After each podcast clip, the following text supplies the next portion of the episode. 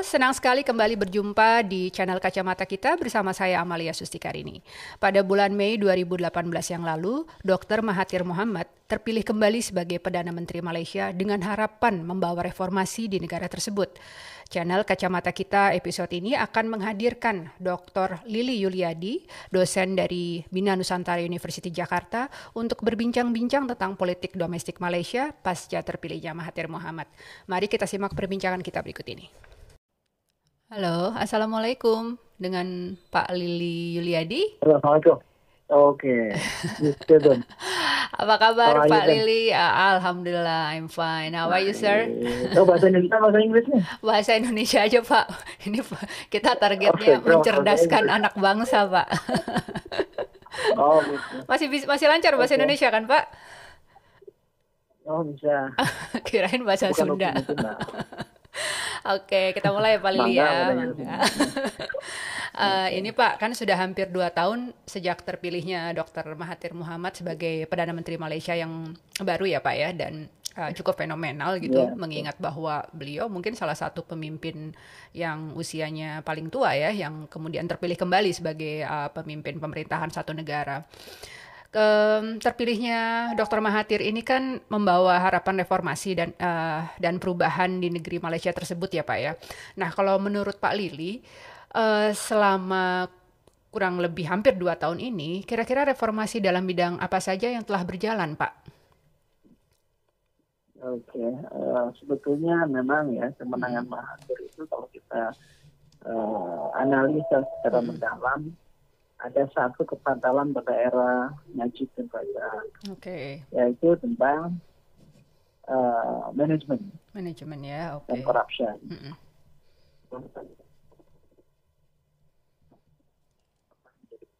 Mm -hmm. memberikan uh,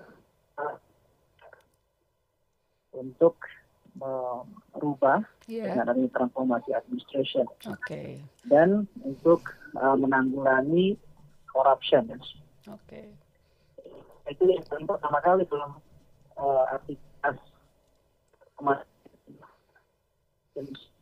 dan uh, corruption. Hmm, hmm, okay. Jadi lebih kepada clean government. Clean government ya Pak ya, oke. Okay. Ya, sehingga kalau saya kira ini bukan di Malaysia saja kasusnya, tapi hmm. negara-negara lain juga sama. Iya betul. Pemerintahan yang sudah uh, dianggap sebagai pemerintahan yang korup, hmm. itu adalah salah satu penyakit yang akhirnya bisa menggulingkan rejim itu sendiri. Oke. Okay. Jadi isunya itu paling seksi sekarang corruption. Hmm.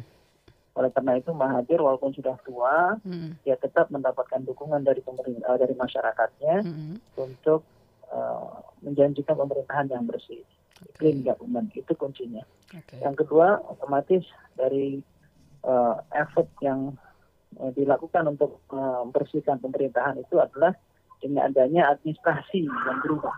Hmm. Uh, jadi reformasi yang ber, aduh sorry nggak banyak disebut itu banyak uh, dalam administrasi pemerintahan hmm. itu sendiri hmm. Baik dalam posisi kabinetnya ataupun dalam partainya. Okay. Nah of course karena Mahathir membawa partai baru bukan hmm. partai UMNO lagi, hmm. sehingga perubahan-perubahan kebijakan yang sifatnya racial discrimination itu hmm di demand untuk dirubah. Oke. Okay. Karena Mahathir bukan lagi membawa Bumi Putra. Oke. Okay. Tapi partainya partai Pribumi. Oke. Okay. Lebih inklusif ya Pak ya? oleh mm Iya, mm -mm. lebih inklusif. Mm -mm. Sehingga kebijakan-kebijakan Mahathir membawa kepentingan-kepentingan kelompok-kelompok lain. Oke. Okay. Khususnya di RT yang agak kuat, mm -mm. demand untuk reformasi. Oke. Okay.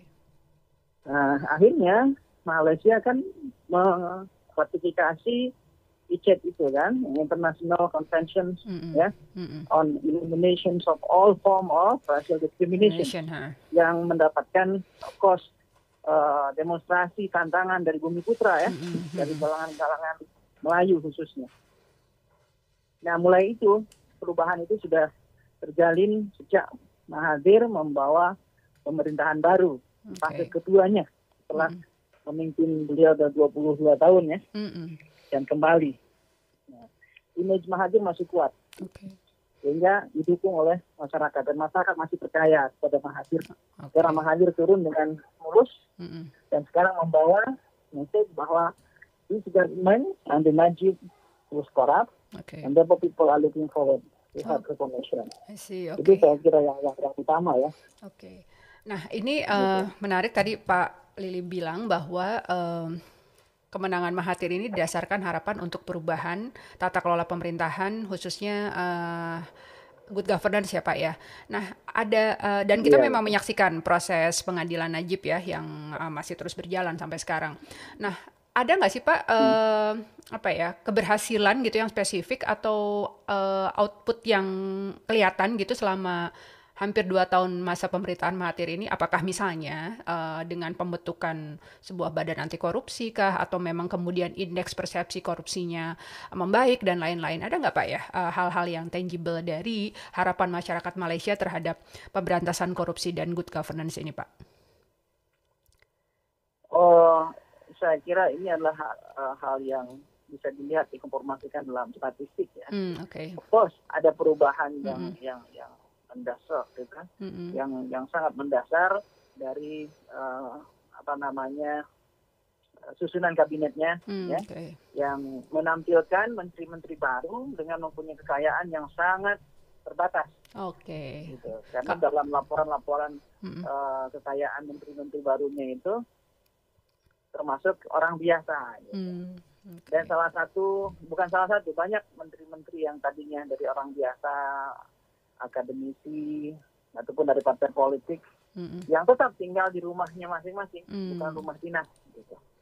Nah itu merupakan salah satu yang dilihat sebagai uh, perubahan ya pak ya. Clean mm-hmm. ya. Okay, Dan okay. yang lebih dasar lagi, menteri-menteri itu di, dipotong gajinya mm-hmm. untuk menomboki budget-budget pemerintah. Oke. Okay. Oh, nah, untuk menom jadi, uh, menomboki uh, apa pos pemerintah yang defisit atau gimana nih Pak? Atau menambah budget atau gimana? Iya, mm -mm. ya kan karena dilakukannya sejak Mahathir mm -mm. memimpin itu Malaysia mempunyai hutang yang sangat besar okay. mm -mm. dan dipelopori oleh gerakan masyarakat mm -mm. melalui sosial media mm -mm. dan didukung oleh kebijakan Mahathir untuk memotong eh, gaji-gaji uh, menteri mm -mm. sehingga ada pan yang misalnya emergency fund untuk menanggulangi uh, krisis yang dihadapi oleh pemerintahan Malaysia. Oke. Okay. Termasuklah um, apa membludaknya hutang okay. ya, ke uh, luar negeri. Mm-hmm. Yang kedua, kalau kita lihat dari segi reformasi keuangan tentunya, uh, salah satu juga yang mendesak Najib ditolak mm-hmm. adalah adanya GST ataupun uh, apa namanya direct tax ya. Oke. Okay. Service and good tax mm -hmm. gitu. Good and service good tax. Service. Uh, itu setelah Mahathir ngambil alih dihapuskan. Mm. Sehingga tidak menjadi beban kepada masyarakat. Masyarakat, oke. Okay. Hmm. Oke, okay. menarik selain Pak. Mm-hmm. administrasi juga dihilangkannya atau adanya ekonomi ya. Mm -hmm. uh, transformasi dengan menghilangkan GST itu. Oke, okay. menarik ya Pak ya. Yang, mm-hmm. Betul, yang ke depannya dalam segi ekonomi juga membuat deal-deal baru dengan Cina.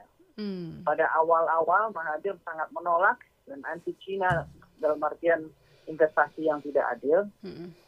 untuk uh, memutuskan dengan Cina. Okay. Tapi setelah beberapa bulan kemudian, saya kira mungkin juga terkait dengan kebijakan sebelumnya ya. Mm-hmm. Akhirnya Mahathir melunak dan membuat revisi terhadap hutang-hutang itu mm-hmm.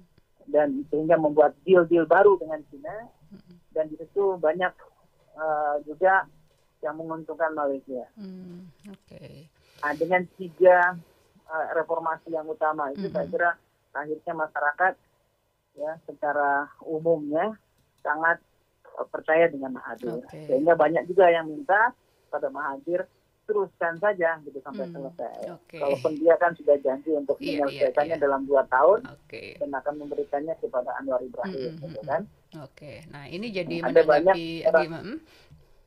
gimana Pak? Iya, hmm. ya banyak juga suara-suara khususnya pendukung Mahathir supaya tidak menyelesaikan dalam dua tahun, tapi hmm. selesai sampai uh, lima Masa tahun gitu selesai, kan, ya, okay. sampai hmm, hmm, hmm. jabatannya. Gitu. Oke, okay, jadi nah, oleh karena eh, itu, hmm. oleh karena itu saya kira uh, memang uh, citra Mahathir sangat baik hmm. di awal periode itu kan pemerintahannya. Hmm. Hmm. Namun Wali setelah dua tahun kan banyak reformasi-reformasi yang akhirnya tidak menguntungkan banyak pihak khususnya kaum pribumi ya khususnya kaum bumi putra sehingga banyak sekarang sosial media yang membawa tanggapan-tanggapan negatif terhadap uh, kebijakan Mahathir yang secara administrasi sekarang memang inklusif hmm. dan banyak dikuasai oleh Chinese. Hmm. Okay. Ya, jadi kebijakannya itu sangat inklusif hmm. dan tidak lagi mementingkan bumi putra hmm. ataupun pribumi, hmm. sehingga banyak sekali golongan-golongan yang berkumpul atas nama uh, pribumi itu atau bumi putra itu menolak kebijakan-kebijakan Mahathir. Oke, nah, berarti uh, ini apa uh, terkait tadi karena Pak Lili sudah menyampaikan tentang masa jabatan Mahathir itu ya Pak ya, yang um, apa yang uh, tadinya kan ada deal politik ya Pak ya, uh, bahwa setelah uh, dua tahun ya, akan betul. akan diteruskan oleh uh, wakilnya Anwar Ibrahim yang sebetulnya kan merupakan musuh politik ya selama beberapa tahun terakhir kan sampai kemudian Betul. Anwar Ibrahim uh, di penjara dan lain-lain. Nah dari penuturan Pak Lili jadi sebetulnya ini um, apa publik kan kemud uh, melihat bahwa apa Mahathir kemudian enggan menyerahkan gitu ya menyerahkan kepada Anwar Ibrahim apakah ini pertimbangan power politik dan lain-lain. Tapi dari penuturan Pak Lili ini juga didorong oleh kehendak masyarakat ya Pak ya yang ingin supaya reformasi ini berjalan tuntas dan Mahathir tidak apa tidak perlu turun dalam waktu dua tahun ya. Uh, iya, ada dua kelompok sebetulnya mm -hmm. kalau kita petakan secara nasional politik Malaysia. Mm -hmm. Pertama adalah dari uh, Partai Mahathir sendiri yaitu Pribumi, mm -hmm. di mana orang-orangnya adalah AMNU lama, tetapi hmm. di bawah Mahathir, sehingga ada sentimen terhadap Anwar. Oke. Okay. Dan oleh karena itu dia menolak sebetulnya untuk dikasihkan ke Anwar hmm. dari kalangan pribumi, okay. seperti Daim Zainuddin dan yang lainnya. Hmm. Nah, di waktu yang sama, AMNU di bawah Najib hmm. juga menolak Anwar Ibrahim dan juga menolak Mahathir. Hmm. Enggak dua-duanya ya. nggak dua-duanya okay. kan menurut mereka ber juga sama saja gitu. mm-hmm. malahan lebih mm-hmm. uh, belum jelas seperti apa yang dilakukan oleh Mahathir gitu kan mm-hmm. kedua-duanya pro asing gitu kira-kira oh, oke okay, oke okay. jadi uh, nah, yang, mm. yang yang menyokong Anwar itu dari barisan tengah yaitu pertama dari partainya sendiri Pakatan Rakyat mm-hmm. yang sekarang juga sudah apa keadilan ya mm-hmm. yang juga sekarang sudah pecah karena Mahathir sudah terlalu banyak mempercayakan kepada Azmin mm-hmm. yang deputi presidennya PKR gitu okay. kan nah, dan banyak orang melihat bahwa next uh, dana menteri kelihatannya adalah Azmin begitu mm-hmm. tetapi Mahathir belum buat komitmen apa-apa masih mm-hmm. tetap dengan promisnya bahwa dia akan menyerahkannya bagaimana dia janjikan Oke. Okay. Sehingga orang-orang juga sekarang ini menunggu-nunggu okay. sebetulnya apa sih yang akan dilakukan oleh Mahathir. Hmm, hmm, hmm. Tapi sejauh ini Dan sih masih positif ada, ya Pak ya. Uh, Mahathir masih meyakinkan bahwa uh, transisi apa uh, kekuasaan tersebut akan dijalankan. Saya baca ini Mahathir menjanjikan uh, apa setelah pertemuan EPEC selesai ya bulan November 2020 ini. Jadi mungkin akhir tahun ini ya Pak ya transisi tersebut direncanakan iya, untuk berjalan. Oke. Okay. Karena, mm-hmm. karena beliau pun sudah capek. Iya. Kelihatannya mm-hmm. sangat uh, tua ya, 90 mm-hmm. uh, 4, 95 sekarang. Mm-hmm. Oleh karena itu saya pikir sudah wajar untuk menyerahkan. Cuma sekarang ini kepada siapa? Oke. Okay. Oh kepada siapanya ya Pak ya? Oke. Okay. Mm-hmm. Iya, mm-hmm. kepada kepada siapa? Karena Partai Perubahan sendiri sudah tidak uh, mau kalau ini diserahkan ke Anwar begitulah hmm. karena mungkin ada sentimen sejarah ya bagaimana hmm. Mahathir contohnya dengan Anwar punya sejarah yang gelap iya, kan betul betul hmm. hmm, hmm. Wah, menarik ya Pak ya untuk sudah janji Hmm, hmm, hmm, Menarik mengamati ya bagaimana perkembangannya sampai akhir tahun ini ya Pak ya. Ya, nah, oke. Okay. Nah, betul tadi Pak Lili juga sudah sempat singgung nih Pak satu uh, uh, kejadian yang menarik ya yang terjadi di akhir tahun 2018 yang lalu dan mendapat respons yeah. atau apa perhatian yang cukup besar dari publik Indonesia juga sebetulnya uh, adanya hmm. aksi demonstrasi besar-besaran di Kuala Lumpur ya Pak ya menentang ratifikasi ICART itu tadi International Convention on the Elimination of All Forms of Racial Discrimination karena dianggap akan mengurangi privilege ya Pak ya yang telah dinikmati oleh bangsa Melayu sebagai bumi putra dan ancaman seba uh, Islam sebagai fondasi negara. Nah, uh, tadi Pak Lili juga uh, sudah menyampaikan hal yang menarik gitu bahwa ini sedikit banyak dipicu oleh kebijakan Mahathir yang lebih inklusif gitu kan. Nah, berarti gimana nih Pak Lili menyikapi uh, demonstrasi ini Pak? Apakah dapat diartikan bahwa mayoritas rakyat Malaysia tidak mendukung penghapusan diskriminasi terhadap kelompok minoritas atau sebetulnya ini semata-mata lebih kepada kepentingan politik Pak? Saya pikir ini adalah dipicu oleh kepentingan politik UMNO mm, okay. yang menjanjikan biasa dari awal UMNO itu semangat dengan kepribumiannya. Mm -hmm. Ini putranya, mm -hmm. gitu kan. Oleh karena itu, semangatnya dipicu. Okay. Padahal kalau kita lihat secara konsisten, pada era Mahathir, Mahathir itu memperjuangkan bumi putra. Mm. Dengan adanya banyak polusi yang menguntungkan bumi putra. Tetapi karena komposisi kekuasaan di Malaysia sekarang bahwa Mahathir dan di EPI, PCR, dan pribumi ini itu lain, mm. sehingga Mahathir juga harus merespon terhadap uh, apa namanya politik domestiknya juga okay. yang menggolongkan dia ke second stage ataupun kedua kalinya dijadikan perdana menteri mm-hmm. itu kan usaha-usaha partai politik mm-hmm. di FI, PKR dan Pribumi ya mm-hmm. yang secara otomatis kepentingan-kepentingan partai-partai ini harus diutamakan. Uh, mm-hmm. Nah mereka itu sangat keras sekali dengan inisiatif inklusivitinya. Mm.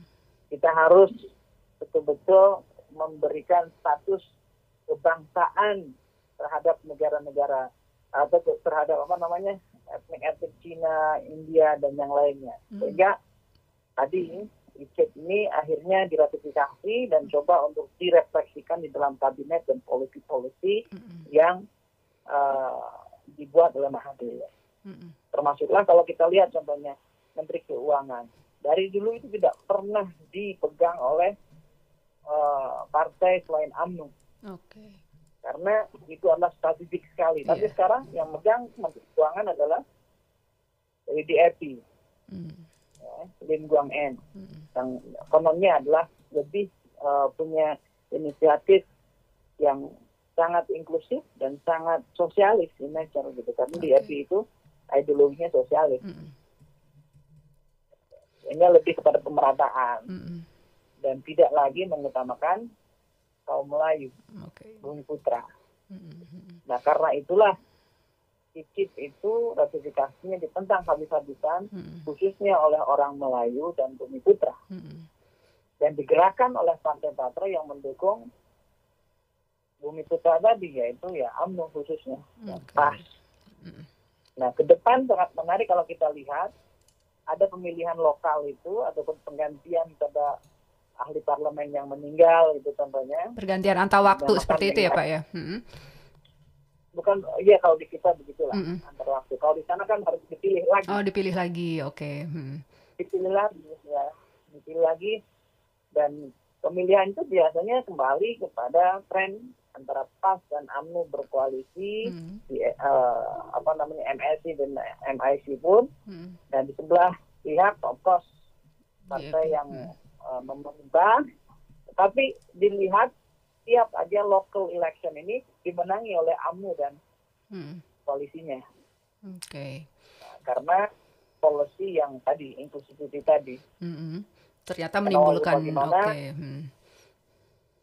AMNO itu ya masih dominan di, di, di masyarakat bawahnya. Oke. Okay mereka kembali ke Mahathir itu karena kebobrokan Najib saja. Mm -mm, Tapi kemudian pada saat corruption. kepentingan ke bangsa Melayu terlihat terancam, Namno kemudian itu tadi ya Pak ya memainkan kart political ya. cardnya gitu ya dan salah satunya dengan akhirnya ratifikasinya kan uh, gagal ya Pak ya ICERT ini ya tidak jadi ratifikasi kan Pak ya? Iya, iya, mm -hmm. karena tantangan itu kan. Oke. Okay. Mm -hmm. Gitu. Nah, tantangan dari masyarakat kuat, akhirnya ditunda. Oke. Okay. Nah, gini Pak, uh, pada saat demonstrasi bu, apa, bulan Desember tanggal 6 ya kalau nggak salah ya Pak ya, 6 Desember ya. Betul. Uh, eh, 6 atau 8 saya lupa, kayaknya nggak salah tanggal 6. Uh, itu kan mendapat perhatian yang cukup besar di apa dari publik Indonesia Pak. Kenapa? Karena jaraknya kan nggak jauh dari 212 tuh Pak ya. salah satu aksi massa betul, paling betul, fenomenal lah di Indonesia mungkin. Mm-hmm. Nah, mm, betul. banyak kemudian pihak-pihak yang mengkaitkan bahwa sudah apa ya, sudah terjadi semacam hmm, uh, apa contagious efek gitu dari apa yang terjadi di Jakarta 212 dengan apa yang terjadi kemudian di Malaysia. Jadi semacam memberi inspirasi Kuala lah Lumpur, seperti ya? itu ya di Kuala Lumpur betul.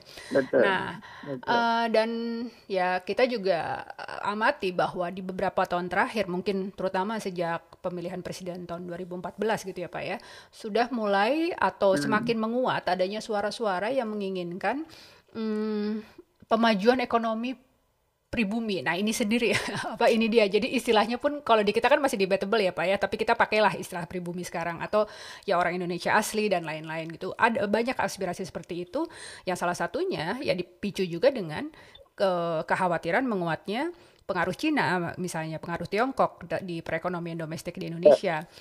Nah, di Malaysia itu kemudian sebelum Mahathir ya Pak ya, sebelum Mahathir kemudian memajukan ya. kebijakan inklusivitas ini, itu diblok lewat um, be beberapa kebijakan yang sebetulnya kan adalah refleksi dari etik nasionalisme ya Pak ya. Jadi kemudian nasionalismenya dibagi-bagi ya, berdasarkan etnis. Sedangkan kalau Indonesia sendiri ya kita bisa deskripsikan kita menganut civic nationalism tidak berdasarkan etnik. etnik. Nah, melihat aspirasi yang menguat dan saya pikir cukup cukup konstan ya sampai sekarang masih disuarakan Uh, kalau menurut Bapak hmm. gimana nih Pak? Mungkin nggak sih Pak etik nasionalisme diterapkan di Indonesia nih Pak?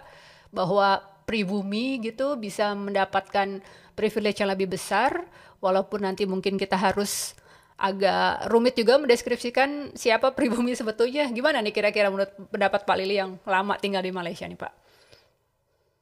Iya, dalam menyangkut etnik mm -mm. Uh, nasionalisme itu memang agak uh, susah untuk diaplikasikan di Indonesia. Mm -hmm. karena di Indonesia itu dari awal sudah menganut fisik ya. Mm -hmm. artinya direkonstruksi menjadi negara Indonesia dan bangsa Indonesia sudah mm tidak lagi dengan etnik-etnik tertentu. Mm sehingga integration yang terjadi dari sejak nation building dibawa oleh Soekarno, Soeharto dan selanjutnya mm itu sudah sangat successful untuk menyatukan antara Indonesia itu.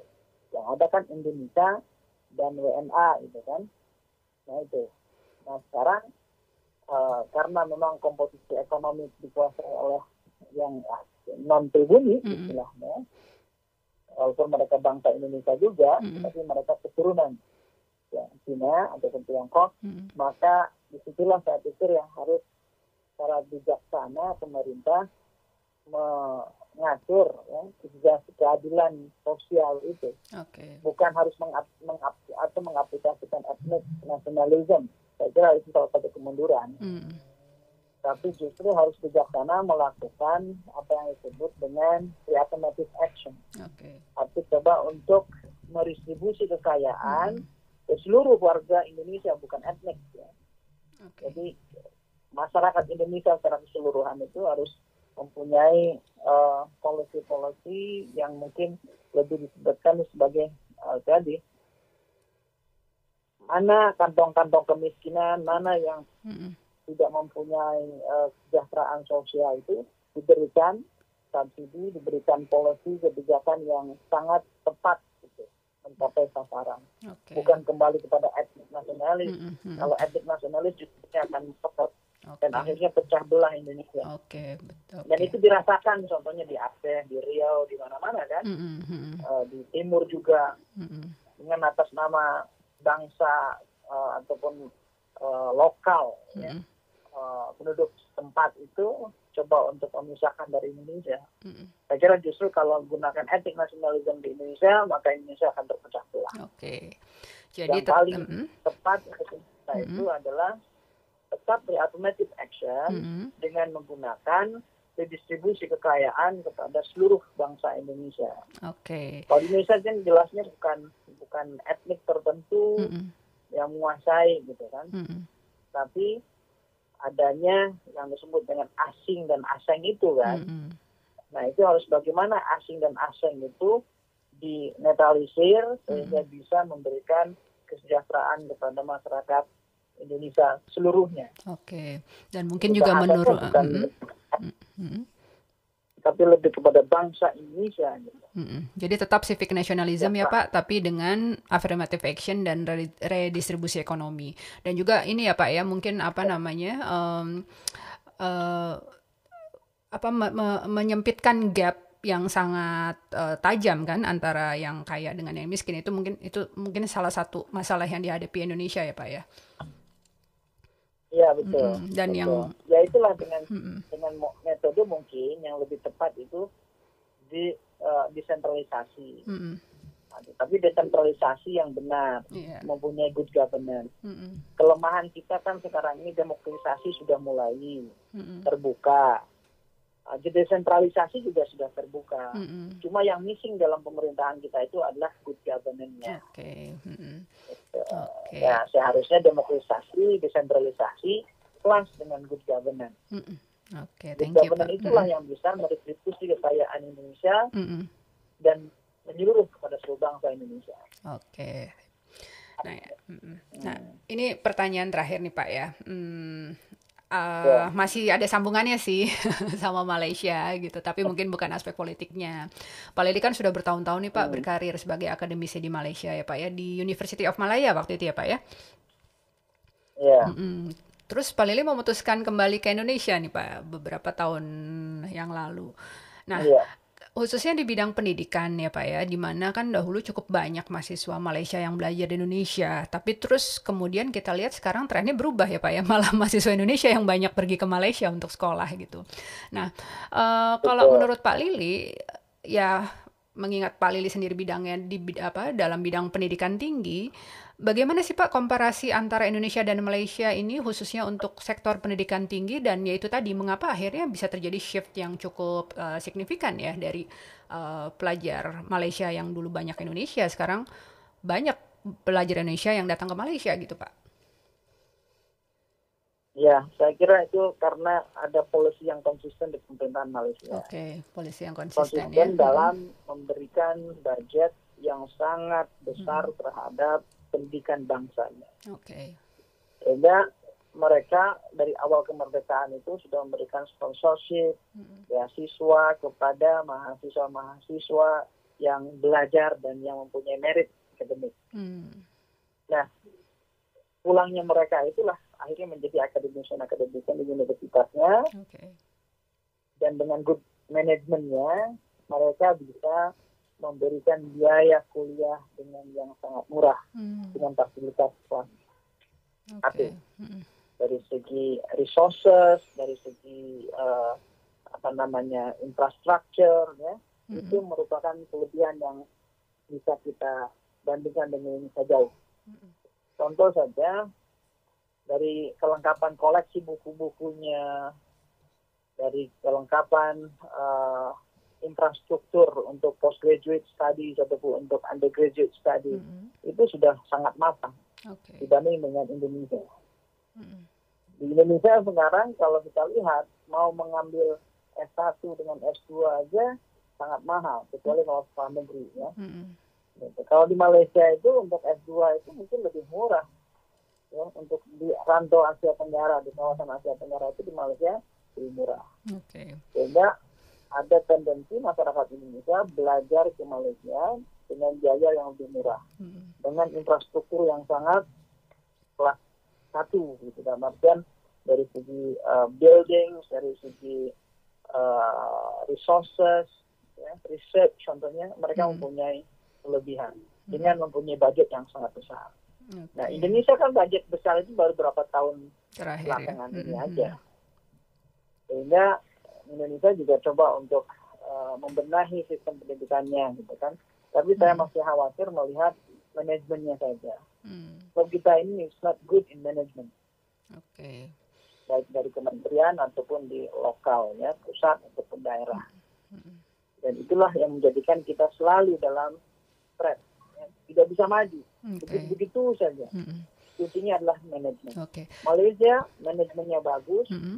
Budgetnya mendukung dari segi pendidikan okay. sehingga dari awal sejak merdeka banyak mahasiswa-mahasiswa yang dikirim ke luar negeri termasuk ke Indonesia. Mm -hmm. ya. Khususnya kedokteran ya Pak ya? Mereka, mm -hmm. Iya. Mm -hmm. Mereka itu pulang dan akhirnya menjadi akademisi mm -hmm. dan mempunyai networking yang sangat baik.